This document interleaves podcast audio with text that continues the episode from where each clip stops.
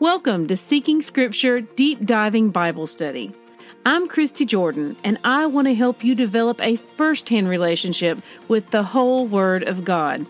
For links and graphics mentioned in my podcast, please visit the corresponding post on seekingscripture.com. May Yahweh bless the reading of His Word. Good morning, siblings. Today's readings are Proverbs chapter 7 through 9. Rabbit Trails. We read over a significant statement yesterday, and I wanted to take time to address and discuss it today. Proverbs 6, verses 16 19. Yeah, we're backtracking a bit. It reads There are six things that the Lord hates, seven that are an abomination to him haughty eyes, a lying tongue, and hands that shed innocent blood a heart that devises wicked plans, feet that make haste to run to evil, a false witness who breathes out lies, and one who sows discord among brothers. Now, first of all, we know that the Father hates all sin. Not sinners, but sin. However, I'm not getting into that whole hate the sin, not the sinner theology here. I'm with Mark Lowry on that. We should hate our own sin. I don't have time to hate my sin and your sin too. Back to my point. Hate, in terms of speaking of the Father, is not the same as hate in us. In us, hate in itself is a sin. In the Father, hate means to be set against something. Think good versus evil, hero versus villain, because that is an accurate representation about how the Father feels about sin. And if we turn against it, and follow Him, He will rescue us. Now, while He hates all sin, this passage tells us that there are some sins which He carries an especial hatred of, to the point of them being an abomination to Him. These are things that, as believers, we should avoid at all cost. Note that we don't accidentally commit one of these sins. We consciously choose to commit them regardless of whether or not we are able to admit that. Let's break them down a bit. Haughty eyes. Now, depending on which translation you use, your Bible may mention arrogance or pride here. Either way, it is generally agreed that this verse is referring to pride. Pride is a destructive force, especially in the life of a believer.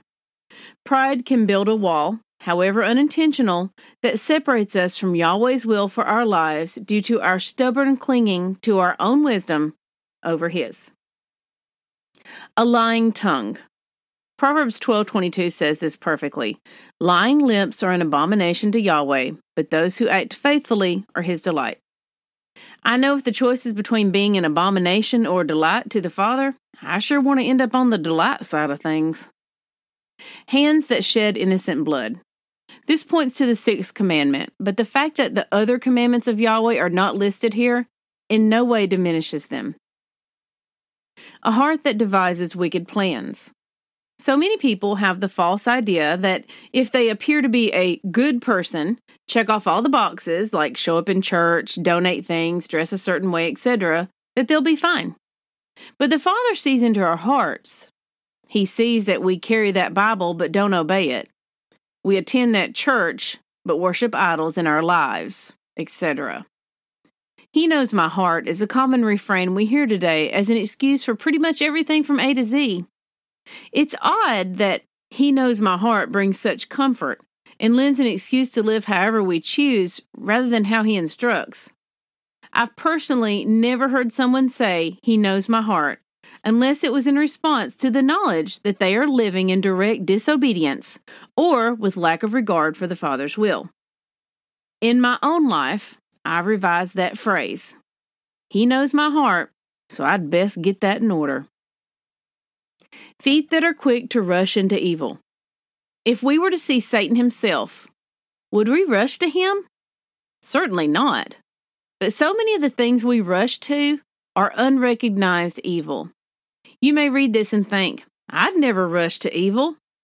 But anything we cling to, hasten to, are passionate about, or enjoy with zeal that goes directly against the Father is evil. This verse can be turned around and examined from many ways, but I just want to add recognition to that one facet of the stone. A false witness that breathes out lies. Note that so far, two of the seven things the Father hates involve sins we commit through our speech. This one is something that can end a friendship faster than a speeding train for me. In this category are gossip, slander, and seemingly innocent speech that is meant to sow seeds of doubt into someone's character. In Hebrew, this manner of speech is referred to as lashon hara, or evil speech. And the Father detests it, so we're to have nothing to do with it. That includes listening to it as well. I'm blessed with some very wise friends who have taught me that when someone begins to gossip, it's wise to stop them and let them know I don't want to hear it, or remove myself from the situation entirely. Evil speech can destroy relationships, families, churches, communities, workplaces, neighborhoods, and much more. It breaks hearts and cuts into souls. It is never innocent, and it is always intentional on some level, and evil on all levels. If our Father detests it, how can we not separate ourselves from it? A person who stirs up conflict in a community or one who sows discord among brothers. And now we come to our third abominable sin that involves the tongue. Person who stirs up conflict in a community or sows discord among brothers. The Father offers us His peace, and peace is important to Him. We have that if we walk in His ways, according to His wisdom. He gifts us with shalom. One of the first signs that we've left that path and sought after other things is that our peace is disrupted. A person who willingly goes around disrupting peace in the lives of others will find themselves separated from Yahweh. He will not abide it. Three out of the seven things that the Father considers an abomination involve our speech.